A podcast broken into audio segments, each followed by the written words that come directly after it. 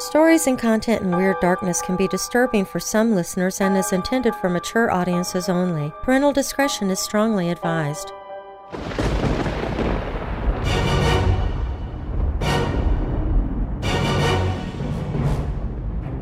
Welcome, Weirdos! I'm Darren Marlar, and this is a Dark Archives episode of Weird Darkness.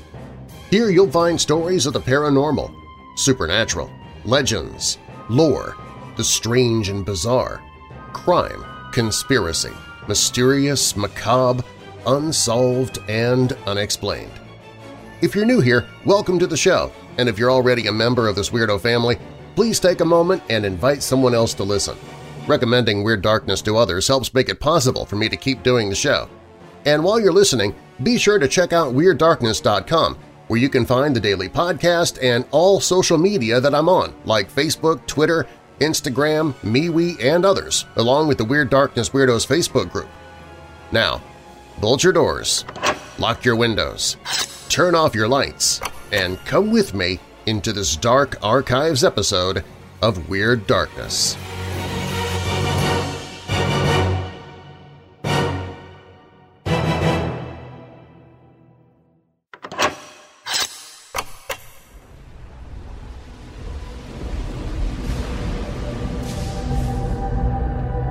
One afternoon in the office, I shared a strange experience I was having on my hour-long commute home with my coworker Anna. I advised her sometimes I don't even remember being in the car when abruptly I'm at home, walking around and have no recollection of the trip whatsoever. I figured everyone has those experiences from time to time. Instead, my confession met with a rather surprised expression. Anna said, I'm going to tell you a story that will make me sound insane. Curious, I rolled my desk chair up closer to her desk. I've told you several times about me growing up on a farm, she proceeded. We lived in a tiny two-room house, six of us.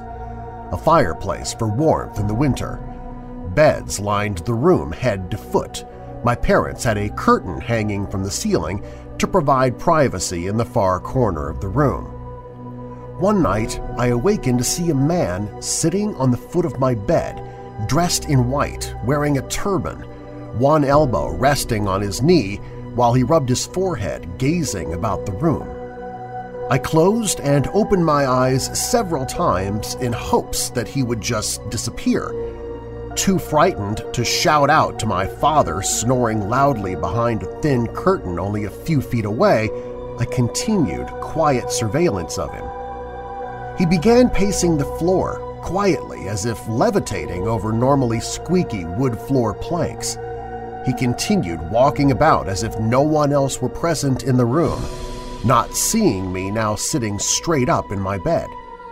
I felt for some reason he was lost and confused as he continued pacing and rubbing his forehead. A bluish-white glow outlined his body, his facial features not clear in the dim glow from the fireplace.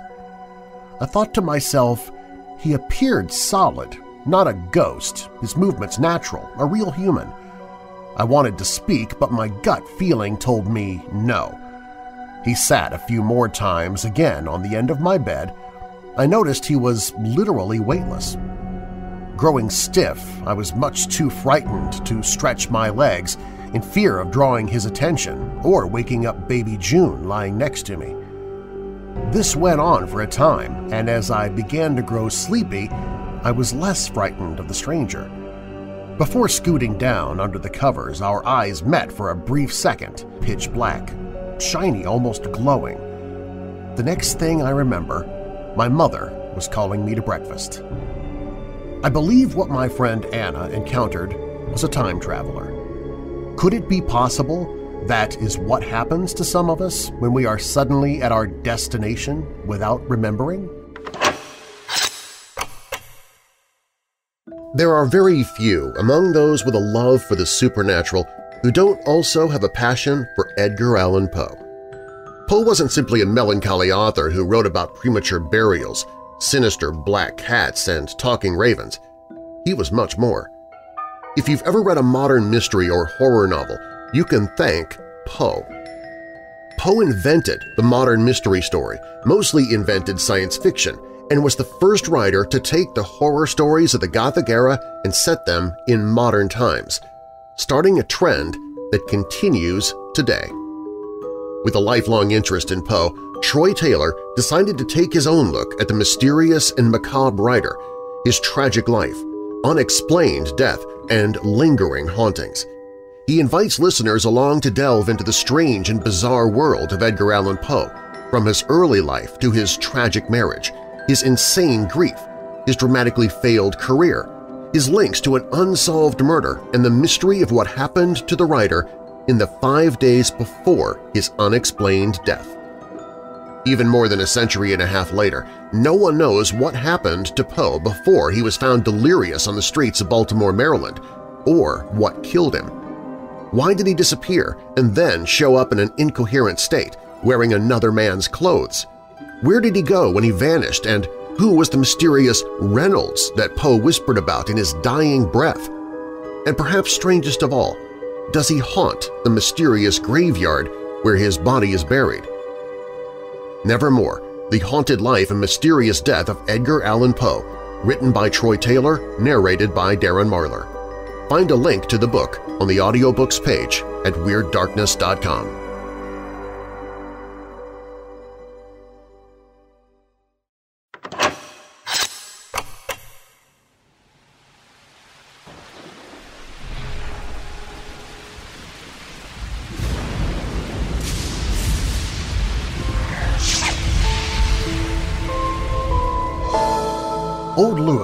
is a neighborhood full of many picturesque views throughout the year. A glimpse of multi-hued stained glass sparkling in the late afternoon sun. A colorful bit of painted detail on a porch behind the delicate scrim of branches covered in dogwood blossoms. A wintry blanket of white draped over a small front yard enclosed in ornate curlicues of wrought iron fencing. Vistas like these come to mind when I think about the seasons in Old Louisville. But, as can be imagined, my favorite scenes tend to occur in autumn when the threat of frost has mercilessly scared the green from the shade trees along the sidewalks and pedestrian courts. Fleeting and melancholic, fall weather predisposes one to the meditative side of things – and it can turn a simple walk into an evocative stroll in Old Louisville. One October, during such a stroll along 3rd Street, I had the chance to study the facade of a building that had always captured my imagination. Later I returned home and started to do some research on the place, and like so many of the structures in Old Louisville, it turned out to have an interesting story to tell. It's an immense Gothic church a veritable masterpiece of stone and mortar that looms at the corner with St. Catherine Street, and when the towering trees that shield the three west-facing entryways put on their fall finery, it is a spectacular sight to behold. Brilliant yellow leaves form a dazzling canopy for the wooden doors in their intricate lancet arches, and when offset by a sharp blue sky, the ivory structure radiates grandeur and permanence. It is the Walnut Street Baptist Church, and its flock, one of the most active in the community, has a storied history in the state, making it a proud congregation in the midst of many proud residents. Given the fierce sense of pride that old Louisvillians feel about their style of living, it would then come as little surprise to discover that this hubris extends back to the early days of the neighborhood. The beginning of the 20th century in Louisville was a time of unbridled opulence that culminated in almost two-decade surge in residential construction and public architecture. During the heyday of the famous Southern Exposition, it seemed that new mansions sprang up practically overnight, and they would dramatically alter the view along 3rd and 4th Avenues. These counted as two of the most popular thoroughfares for the city's elite, for those of established old money wealth and up-and-coming incomes alike, and it was reported that in 1885 alone, some 260 elegant homes went up in that area, signaling, as it were, the advent of prosperity and easy living for a growing upper middle class. Correspondence from national publications such as Harper's Weekly poured in, and notebooks in hand, they scoured the new neighborhood in search of stories and sketches to send back to their readerships. Illustrations of spacious Louisville residences with solid construction and innovative design painted the city with a very complimentary brush, and word soon spread that a Kentucky city in less than a century since its inception no less, had carved out an enviable slice of living for itself on the frontier. Local press ran with the accolades, and the Derby City soon became the standard-bearer for the notion of the House Beautiful. In an article that reflected on this incredible building boom, the Louisville Times of December 31, 1909 touted the local sentiment when it claimed that nothing can rob Louisville of the distinction of being the real home center of the country. As if to bolster this assertion, it added, the stranger within our gates has ever remarked that Louisville homes far outclass those of other cities. Those who have enjoyed the privilege to enter many of them regard that privilege highly and take good care that nothing may jeopardize it. Those who own them may realize the truth of these words and those who do not may doubt, but the Louisville home stands for itself regardless of the spoken or written word. It is the Louisville home. In 1900, the readers of the New York Times got an idea of how protective these homeowners actually were when a September article proclaimed to boycott Louisville Church, fashionable Third Avenue church indignant at Baptist congregation's action. The Walnut Street Baptist Church, it reported, the richest and largest congregation of the South, had recently sold its downtown location and had plans to build a magnificent $150,000 structure on a fine lot on 3rd Avenue, the best resident street in Louisville. However, instead of adhering to the accepted property line of some 30 feet back from the thoroughfare, the building line will be ignored and the edifice will go up from the sidewalk. The article then went on to declare that residents are greatly excited over the matter, but the church will not yield.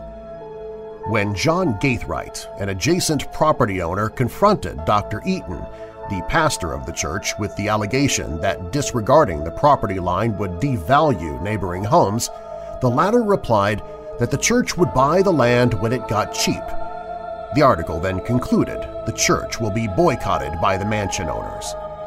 The church demolished two homes on the site and went ahead with its plans to construct the grandest church on Millionaires Row. Today, the lovely front doors open right onto the sidewalks, silent and graceful reminders of the church's disregard for its old Louisville neighbors. This might explain the unspoken animosity towards the beautiful Gothic structure on the corner of 3rd and St. Catherine that still lingers on in the vicinity to this day. Or else it could have something to do with the eyewitness reports of a strange winged creature that supposedly haunts the ornate towers and steep rooftops of old Louisville's grandest house of worship. Described as half-human and half-demon, it has become known in local lore as the Demon Leaper, and the many theories as to its origins only serve to muddy the waters of legend and ensure its position among the most bizarre stories the bluegrass has to offer. My great-grandmother saw this thing several times when the church was under construction, and she always said it had the appearance of a large bat-like creature, and she said it was jet black too. That's how she always described it, like a huge black human bat. Rose Hardy, a former resident of Louisville, who now calls Brooklyn home, has repeated this eyewitness description of old Louisville's Demon Leaper many times since she first heard it from the family matriarch many years ago. When I was a young girl in the 30s, we lived in a row house on St. Catherine Street, which I'm told was torn down in the 60s, says the retired nurse. It was my father's grandmother's house and we lived with her for a time. It wasn't too far from the big church on the corner, and we had a good view of the towers from our room on the top floor. Although Hardy never witnessed the creature for herself, a vivid image nonetheless remains in her memory. But given the many detailed accounts passed down by her great-grandmother, this is hardly surprising. In my mind, this creature was always a frightening gargoyle-type thing with dark wings and a hooked beak.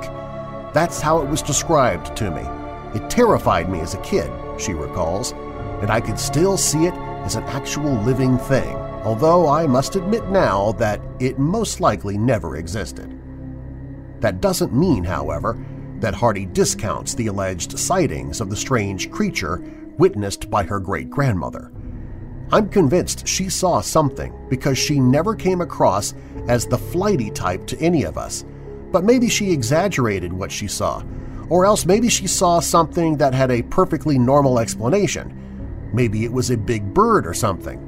I don't know, but I can still see those images in my head of a big, bat-like man hopping around the roof of the church. Could a human gargoyle or a so-called demon leaper frequent the steep-pitched roofs of the Gilded-Aged structures in Old Louisville today? Hardy's reservations aside, tales of strange winged creatures in this part of the country go back to Native American legend, and early European settlers supposedly reported unnerving encounters with beings of a similar description as well. In addition, it seems that Louisville encounters with frightening flying oddities that began in the past have continued up to the present and seem to now focus on the old Louisville neighborhood. There are also those who claim to have seen this creature face to face, and recently. Jonas Cartwright, a transplant from Florida who moved here in the late 1990s, rented a third-floor apartment in a large 1880s house not more than two blocks from the Walnut Street Baptist Church. It was there that he had an unnerving nighttime encounter in 2005. I have a little roof deck at the back of my house where I like to sit out when it gets hot in the summer. I was out there one night in August, my friend who was visiting having just gone home, and I decided to enjoy another beer and then go inside and call it a night. I had to work early the next morning. Cartwright, in his late 30s, works at a local factory and usually has to be in for a shift at 7 a.m. I had just put my empty beer bottle down on the table and was getting ready to stand up, he recalls, when all of a sudden I heard this really strange whoosh sound, like a big bird coming in for a dive. Right then a shadow comes down out of nowhere and lands on the edge of the roof just two or three yards away from me. Although the startled onlooker says the strange apparition lingered for just a fraction of a second before it bounded over the neighboring rooftop in a single leap and then sprang into the air and vanished, he says the image that presented itself will haunt him. I love ghosts and things like that, but this was something entirely different, he explains. That sight will stay in my head till the day I die. It was something demonic, maybe a mutant or something, I don't know, but it was totally unnatural. When pressed for a more detailed description of the creature, Cartwright says, It was as tall as me but completely black. It had wings that looked webbed like a bat's, and its legs were very powerful. When it landed in front of me, it kept the wings raised most of the time, so I didn't get a good look at its face, but it did seem to have sharp features from what I could tell maybe a pointed chin, something like that. I'm not sure, but it could have had a tail. I don't know. Cartwright also remembers one other detail that makes the chance encounter all the more chilling. When the thing landed and then took off again, I could hear the scrape of claws or talons on the tar paper of the roof. Talons seem to be a common theme when examining descriptions of old Louisville's demon leaper. I'll tell you straight off, that I don't believe in ghosts and things like that, confesses Mark McConnell, another witness to the strange creature. But I saw something in old Louisville that defies explanation. It had big wings and claws and it scared the life out of me. McConnell currently practices law in eastern Kentucky, but he can still recall his days studying at the University of Louisville and the time he almost came face to face with the so-called Demon Leaper. Like Jonas Cartwright, he agreed to share his experiences even though he was afraid of being ridiculed once the story came out. I lived closer to campus, but it was a night I was staying over at my girlfriend's place. She had a gorgeous apartment in one of those huge mansions on 3rd Street, and her apartment took up half of the second story. She also had a little balcony that jutted out from her side of the house. It wasn't very big, but there was just enough room for two tiny lawn chairs out there. On the night in question, McConnell claims to have seen a strange form on this very bedroom balcony. It was pretty late, and my girlfriend was in the bathroom taking a shower. I had just come from the shower and was drying myself off as I walked over to the window that opened up onto the balcony. It was the only window in the bedroom, so I was just going to take a peek outside and see if anything was going on. As with most of the residents in Old Louisville, there's usually not much to see when looking out a side window because the homes have been built so closely together. But even though you couldn't see that much, you could still look down and see the sidewalk that ran between the two houses. There was a very bright outdoor light, and you could look sideways and see what was going on out in the street. As he approached the window, McConnell says he heard scratching overhead. It sounded like something was up in the attic or maybe on the roof, and that's when something caught my attention on the balcony. At first, he thought it might be a raccoon or a possum, but then he saw that a huge form had perched itself on the low railing of the balcony. I hadn't actually gotten there yet, and must have been just a foot or two away from the window when something swooped down and landed right outside the window. At first I thought it was just a big bird or something, but then I got a better look at it. McConnell then saw something he can't classify to this day. Even though there were some very flimsy lace curtains over the window, I got close enough where I could actually see through some of the larger holes in the pattern of the fabric, and whatever landed on the balcony was not a bird. Fully illuminated in the bright exterior light, the creature then fell into a crouching position and folded in a pair of massive, prehistoric-looking wings. I'd estimate the wingspan at seven or eight feet before he brought them down, and they were black like the rest of his body, and he was all leathery, and it didn't look like there was hair or fur anywhere. When asked how tall he figured the creature to be, McConnell says it must have stood about six feet when fully erect. When I first saw it, my heart just skipped a beat, and my first reaction was that one of the gargoyles from the big church on the corner had come to life. But before I had any more time to study the thing, it jumped up into the air and was gone. As it jumped, I noticed that it had feet like a bird's. I could see curved talons as well. McConnell says that when he checked the railing the next morning, he could see scratchy imprints left on the mossy stone surface that were about twice the size of his hands. Although I was highly doubtful when the first rumors of a strange flying creature in the old Louisville neighborhood surfaced, it had all the trappings of an urban legend to me, I have to admit that the eyewitnesses interviewed came across as highly credible.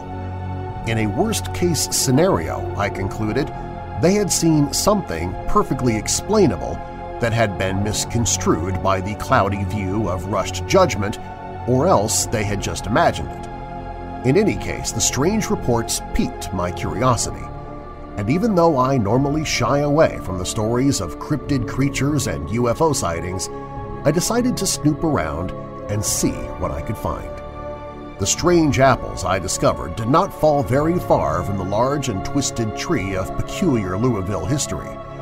As it turned out, an interesting story unfolded over the next two weeks, showing that mysterious airborne objects and strange creatures have populated the skies over Louisville since the late 1800s. After no small amount of time searching on the internet, I came across an interesting article in the archives of the New York Times that would prove invaluable in my efforts to track down sightings of Louisville's obscure Demon Leaper. Entitled An Aerial Mystery the piece had been published on September 12, 1880, and it described a marvelous apparition seen near Coney Island the previous week. At the height of at least a thousand feet in the air, a strange object was in the act of flying toward the New Jersey coast. It was apparently a man with bat's wings and improved frog's legs. The face of the man could be distinctly seen, and it wore a cruel and determined expression. The movements made by the object closely resembled those of a frog in the act of swimming with hind legs and flying with his front legs. The author astutely pointed out that, of course, no respectable frog had ever been known to conduct himself in precisely that way, but were a frog to wear bat's wings and to attempt to swim and fly at the same time, he would correctly imitate the conduct of the Coney Island monster. When we add that the monster waved his wings in answer to the whistle of a locomotive and was of a deep black color, the alarming nature of the apparition can be imagined. Although fascinating, the article appeared to deal exclusively with the East Coast. I was about to stop reading when another bit caught my eye. About a month ago, an object of precisely the same nature was seen in the air over St. Louis by a number of citizens who happened to be sober and who are believed to be trustworthy. A little later it was seen by various Kentucky persons as it flew across the state. Could this be the same creature spotted in Louisville with the exception of the frog's legs, the description seemed very similar to those of recent eyewitnesses. The article then went on to say, in no instance has it been known to alight, and no one has seen it at a lower elevation of a thousand feet above the surface of the Earth. It is without a doubt the most extraordinary and wonderful object that has ever been seen, and there should be no time lost in ascertaining its precise nature, habits, and probable mission. But instead of attributing the mysterious aerial phenomenon to superstition or diabolical forces, the analytical mind responsible for the article opined that either the flying man or some scientific person at present unknown has invented the bat's wings and frog's legs with which the flying man now sails through the air. And given the fact that the inventor of the flying equipment had not chosen to reveal himself, the author surmised that the flyer must therefore be engaged in some undertaking which he cannot safely proclaim. In other words, he is an aerial criminal, a fact which explains the cruelty and determination visible on his countenance. Therefore, claimed the reporter, the flying villain must have an object, and we have a right to assume that only a peculiarly nefarious object could induce a man to fly to St. Louis or New Jersey in hot weather and without an umbrella or mosquito net. The author even went so far as to venture a guess as to the identity of the individual who had devised the flying getup and for what purpose.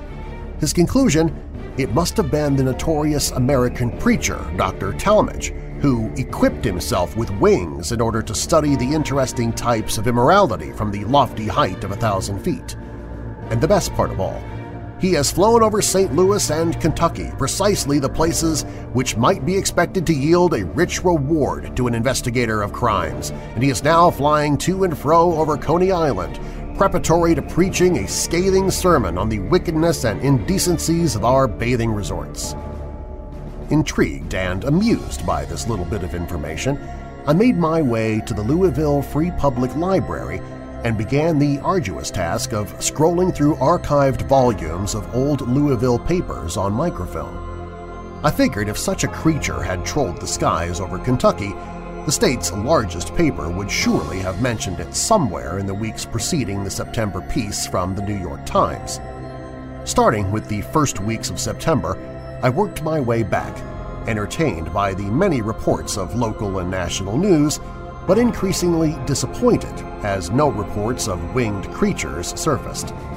After two fruitless weeks, I'd made it to the beginning of the August issues of the Courier-Journal and was about to give up when an article caught my attention. On August 6, 1880, the Courier-Journal had run a curious piece about the flying machine. After scanning it, I realized that it followed up on a previous article, and I traced it back to the original article, which had been written on Thursday morning, July 29. Tucked away back on page 5, it appeared in the More Monkeying section with other edifying morsels of news. The headline ran, a flying machine, what two Louisvillians saw last evening, and the body told an unusual story.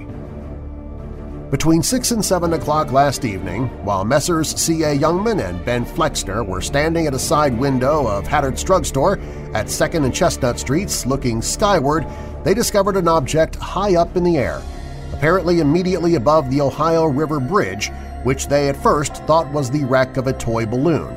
As it got nearer, they observed that it had the appearance of a man surrounded by machinery, which he seemed to be working with his feet and hands. He worked his feet as though he was running a treadle, and his arms seemed to be swinging to and fro above his head, though the latter movements sometimes appeared to be executed with wings or fans. The gazers became considerably worked up by the apparition and inspected it very closely. They could see the delicate outlines of machinery, but the object was too high up to make out its exact construction. At times, it would seem to be descending, and then the man appeared to exert himself considerably and ran the machine faster when it would ascend and assume a horizontal position. It did not travel as fast as a paper balloon, and its course seemed to be entirely under the control of the aeronaut. At first it was traveling a southeastward direction, but it reached a point just over the city and it turned and went due south until it had passed nearly over the city when it tacked to the southwest, in which direction it was going when it passed out of sight in the twilight of the evening. The gentlemen who saw it are confident that it was a man navigating the air on a flying machine. His movements were regular and the machine was under the most perfect control. If he belonged to this mundane sphere, he should have dropped his card as he passed over to enlighten those who saw him and that his friends, if he has any, might be informed of his whereabouts. The August 6 piece that I initially discovered had corroborated a similar sighting reported by a D.F. Dempsey in the Madisonville Times, and an additional article on July 30 that described the hullabaloo created the day after the original sighting when throngs of visitors appeared at the drugstore to hear more about the strange flying object. With this information in hand, I searched the internet for reports of odd aerial activity or other anomalies in the skies of Kentucky in the 19th century and was amazed to find a citation from the book Weird America that described a strange encounter around the time the Coney Island monster had been spotted. A tall and thin weirdo, agile as a monkey and with a long nose, pointed ears, and long fingers, appeared in this vicinity, Louisville, around July 28, 1880. He wore a sort of uniform made of shiny fabric and with a long cape and metallic helmet. On his chest, under the cape, was a large, bright light. This big thing seemed to be scaring people, particularly women, sometimes getting so familiar as to pull their clothing off. His favorite method of escape was by springing smoothly over high objects like haystacks or wagons, then vanishing on the other side. Since this report varies somewhat from descriptions of old Louisville's Demon Leaper, it appears that the Louisville area in the 1880s also harbored potential sightings of UFOs, alien visitors, flying human beings, and or any combination of the three. Because of the time frame, my first reaction compelled me to conclude that all these reports somehow centered on the same phenomenon. I assumed that reports of whatever Louisvillians had spotted in the skies on August of 1880, although apparently distinct from those of the Coney Island monster, must have been erroneously identified and misconstrued as the same thing seen flying toward the New Jersey coast. In any case, the probability of an unidentified flying machine, a strange uniformed prankster with superhuman abilities, and an airborne bat-like creature all in the vicinity of Louisville and all around the same time seemed highly unlikely to me. When I returned to the archived versions of Kentucky papers to find actual articles written about the leaping weirdo agile as a monkey on or around July 28, 1880, I came up empty-handed. That's not to say the reports don't exist, it's just that I didn't find any mention of them. It's very easy to overlook things when you're going through reels and reels of microfilm with tiny print, so there could still indeed be articles written about this strange creature that I just haven't uncovered yet. Once again, I decided to return to the internet to see if I could get any assistance in tracking down verification, of the cape-wearing invader that had allegedly been spotted in Louisville. That's when I made some very interesting discoveries. It seems that the Louisville sightings tie into English folklore and reports of an odd apparition known for its terrorizing antics and inhuman jumping abilities. This miscreant first surfaced in the early 1800s and intimidated locals with its menacing, subhuman appearance and astonishing ability to elude capture with animal-like leaps and bounds. Many early versions of the unearthly being included descriptions of sharp talons, powerful legs, and pointed facial features with bulging eyes that often glowed red. Most witnesses also claimed the odd being appeared to be cloaked in black at times, with something akin to bird-like appendages or wings. This menacing creature was known as Spring-Heeled Jack, and long before Jack the Ripper began terrorizing the dark lanes and back alleys of foggy London, Spring-Heeled Jack held Victorian England in the grip of hysteria. Although his antics never reached the level of gore and brutality associated with those of his infamous successor, this allegedly half-demon, half-human creature managed to frighten both villagers and city dwellers alike for more than four decades before he extended his appearance to other parts of the globe. First documented in 1837 when a London businessman returning home for the evening reported an unsettling encounter with an outlandish being who leapt a high cemetery fence in a single bound, he was described as a muscular man of diabolic appearance with large pointed ears and nose and bulging glowing eyes. Later in that same year, his alleged encounters became more violent when he sexually assaulted a young servant girl and, not too long thereafter, caused a coachman to overturn his carriage and seriously injure himself. In both cases, witnesses commented on the being's devilish, high-pitched laughter and his apparent superhuman ability to leap great distances. As the press gradually publicized details of the frightful accounts, the strange character came to be known as Spring-Heeled Jack or the Terror of London. Over the next several years, the attacks escalated, and descriptions of the perpetrator grew to include a metallic helmet of sorts and cold, clammy hands with claw-like appendages. Some females experienced serious injuries during these occurrences, and some correspondents claimed that others had literally been scared to death or had been frightened into fits of madness. During separate incidents involving assaults on two teenage girls, reports had it that the spectral being had spewed forth flames as well. One victim alleged that his face was hideous, his eyes were like balls of fire, his hands had claws of some metallic substance and he vomited blue and white flames. The other claimed that the monster had breathed fire into her face, causing her to experience violent spasms for several hours after. In November 1845, the agile assailant became a murderer when he suddenly appeared in the dingy tenements of Jacob's Island and attacked a young prostitute named Maria Davis on a wooden bridge over an open sewer. After reportedly exhaling flames into the petrified girl's face, the mysterious attacker seized her in his talons, lifted the victim above his head, and hurled her to a certain death in the putrid waters below. These incidents catapulted the crazed entity to local stardom when Spring-Heeled Jack became the subject of several plays and penny dreadfuls, the serialized fiction publications in 19th-century Britain that cost one cent per installation. As the century came to a close, his appearance became less and less frequent, and the once loathsome figure experienced somewhat of a transformation. Ironically enough, some eventually came to view him as a Robin Hood-type character as the memories of his early, albeit somewhat more depraved antics faded. In her one-line article, The Legend of Spring-Heeled Jack, Sharon McGovern writes that Spring-Heeled Jack was seen leaping up and down the streets and rooftops of Liverpool in 1904, then disappeared from England for close to 70 years.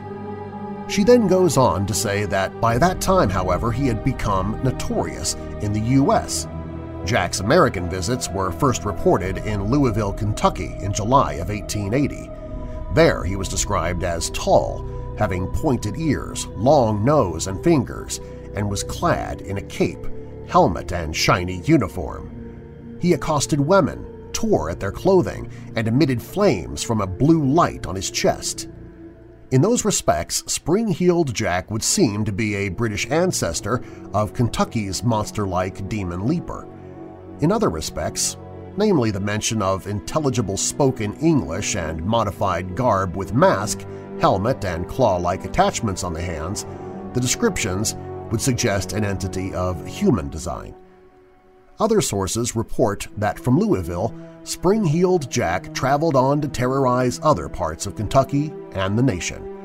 On June 18, 1953, a figure bearing similarities to previous descriptions of Spring-Heeled Jack was allegedly sighted in a pecan tree in the yard of an apartment building in Houston, Texas.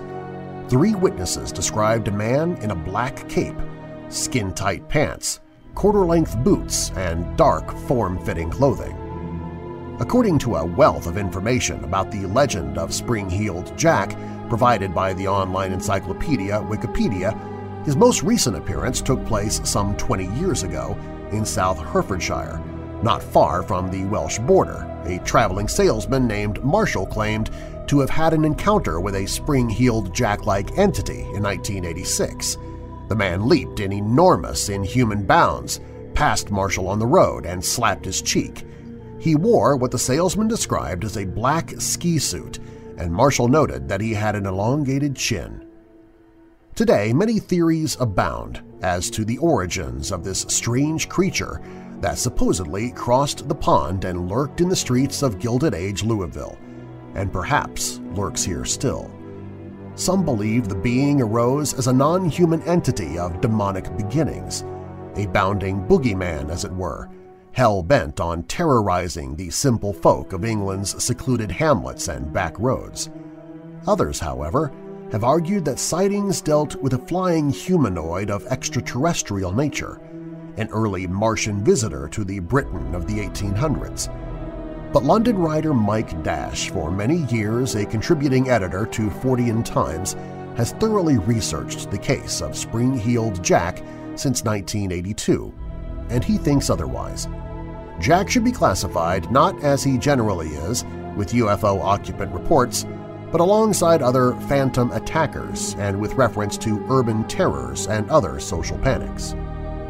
In a well-researched paper that sheds light on the fact and fiction surrounding the legend of Spring-Heeled Jack, Dash reveals that many of the initial reports dealing with the mysterious figure proved to be unfounded or had been exaggerated or misconstrued, something not altogether implausible given the excitable nature of the subjects involved.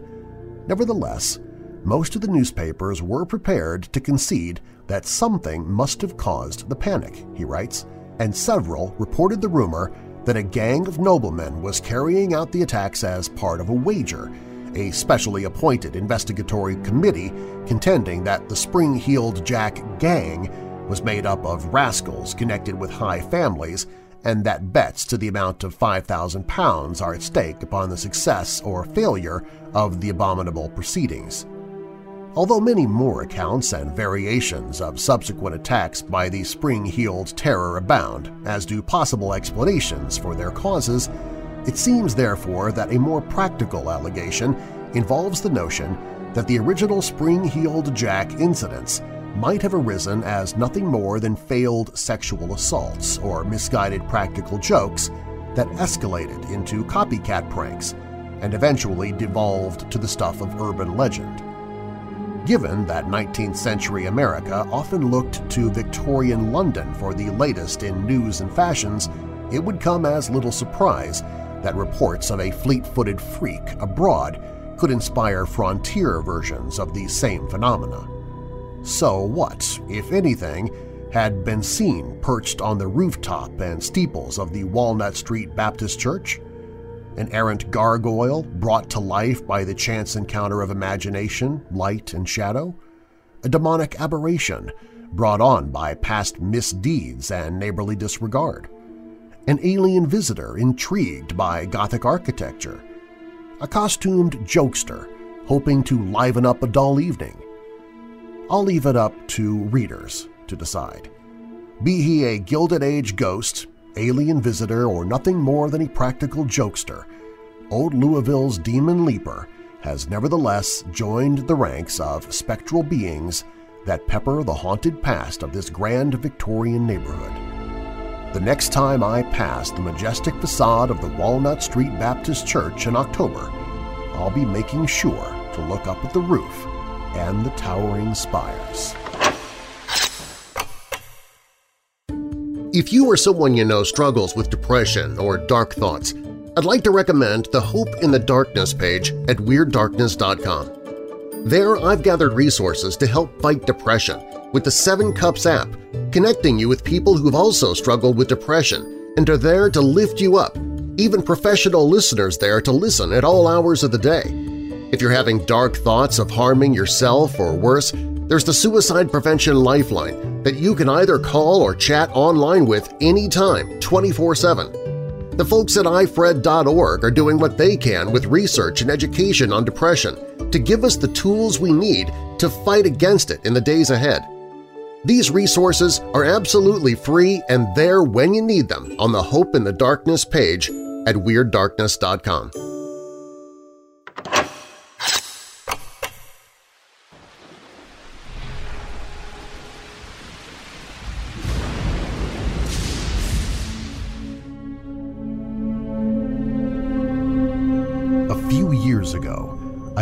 my husband. For a while, I would often feel his presence in the house and talk to him, in fact. It was a very sad time indeed. One day, I had made myself a cup of tea and set it by my chair. The phone rang, and I had quite a long conversation. By the time the call was over, the tea was stone cold and needed to be heated up again.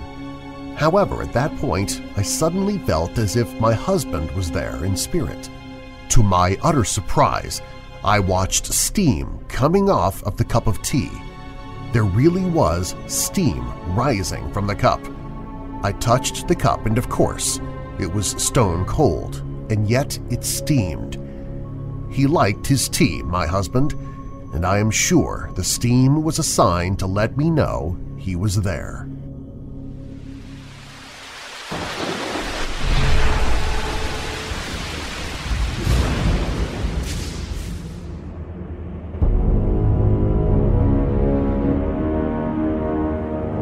Was back in October 2006, and I was preparing to go to sleep when I finally remembered that I had to remove some clothes from the washer.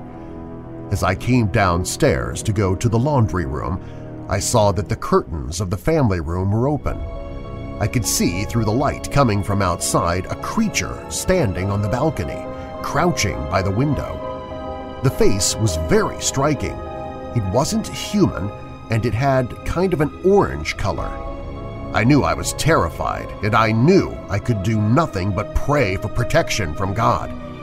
I turned, went straight back to my bedroom, and I didn't look back. I was fine, but a few days later I found myself struggling with chest pains. I know the two were related, but what was that thing?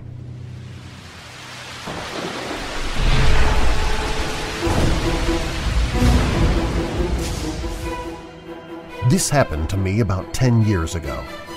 My wife and I were heading out with some friends, camping.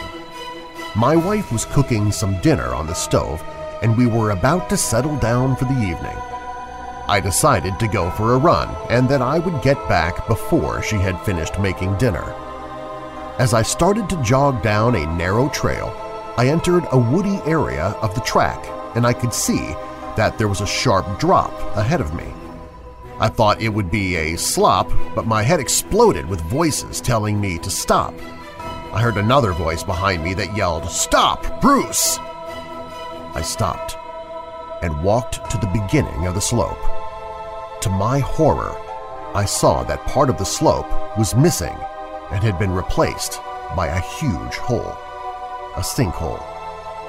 had I kept going, I would have fallen about 20 feet into this hole and would have killed myself. My wife wouldn't have had any idea where I was, and I didn't have a cell phone on me.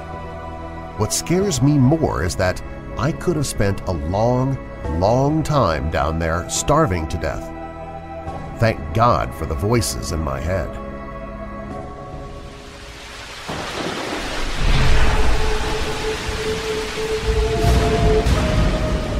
I live in Detroit.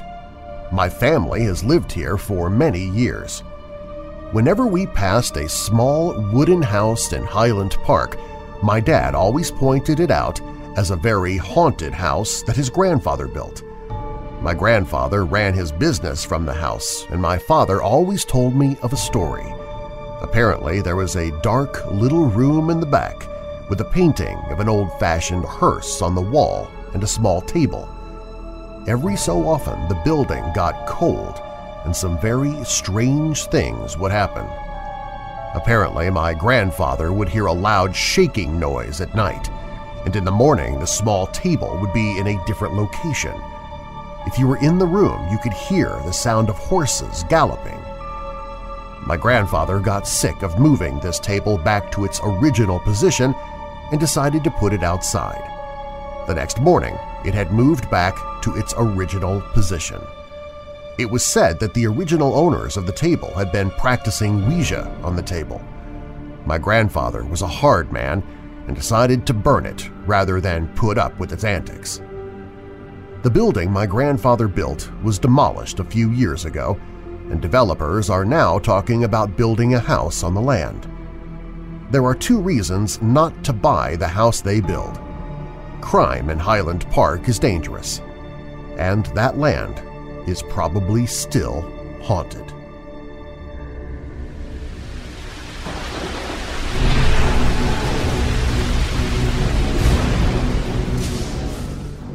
As a child, my mother was concerned about me as I would talk to people in my sleep. I later began sleepwalking all the time, Although she was concerned about the talking in my sleep and my sleepwalking, she always played along and acted as though she wanted to meet my invisible friend. During the middle of the night, I woke up to see what looked like an old woman sitting at the end of my bed. It was a dark, shadow figure, but I could tell from the permed hair that it was female. I literally hid under my duvet, and I never told anyone else about it.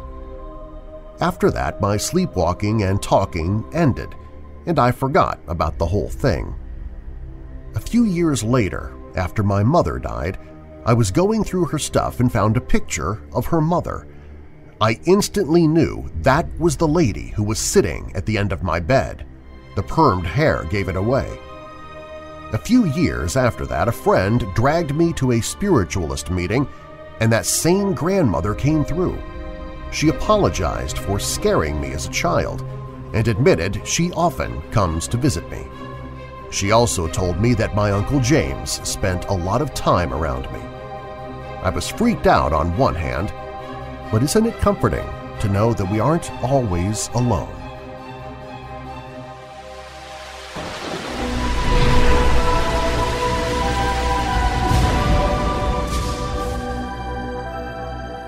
My children roommate and I lived in a home that was the first bar room in Somerset, Massachusetts, down by the old colony area. I would literally hear furniture moving around upstairs where there wasn't any furniture.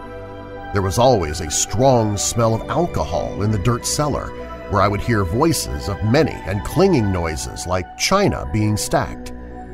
My roommate and I witnessed a toy in the children's room that went off multiple times even after I removed the batteries.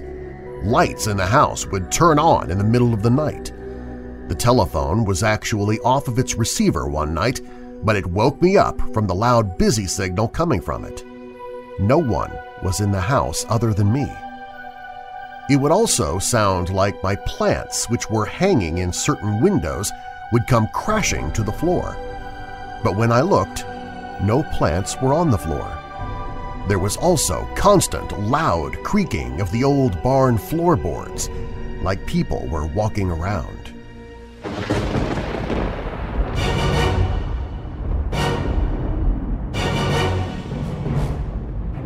Thanks for listening to this Dark Archives episode of Weird Darkness. If you like the show, please share it with someone you know who loves the paranormal or strange stories, true crime, monsters, or unsolved mysteries like you do. You can email me anytime with your questions or comments at darren at WeirdDarkness.com. Darren is D-A-R-R-E-N. And you can find me on Facebook, Twitter, Instagram, Minds, MeWe, and more, including the show's Weirdos Facebook group on the Contact Social page at WeirdDarkness.com. Also on the website, if you have a true paranormal or creepy tale to tell, click on Tell Your Story or call the Dark Line toll-free at 1-877-277-5944. That's 1-877-277-5944. All stories in Weird Darkness are purported to be true unless stated otherwise, and you can find source links or links to the authors in the show notes. Weird Darkness is a copyright and trademark of Marlar House Productions. I'm Darren Marlar. Thanks for joining me in the Weird Darkness.